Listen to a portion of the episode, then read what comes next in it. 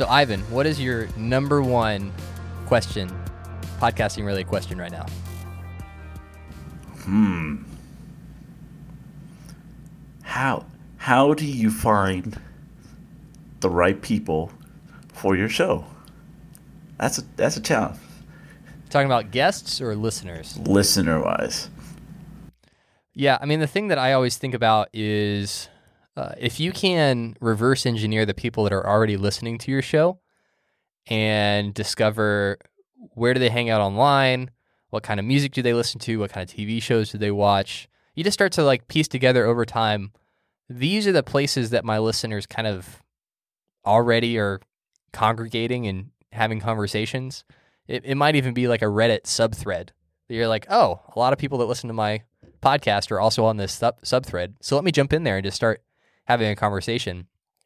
That's that's typically the advice I give for people that are trying to find more of their more of their people, more of their tribe.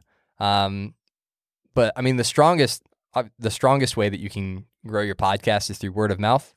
And so even giving the people that already listen to your show ammunition or things that they could talk about or reasons to brag about you to people that they know would also listen to their to their show. Like that's how I've found most of the podcasts that I listen to. Is they're like, "Hey, I found this new podcast about such and such. You should go check it out." And then I do, and I'm like, "Wow, that was great. Yeah, I'm going to keep listening to that." Um, so those are the two things that that I would do: is try and reverse engineer who already listens to your show, whether that's you know, uh, messaging them on social or sending out a survey that people can fill out.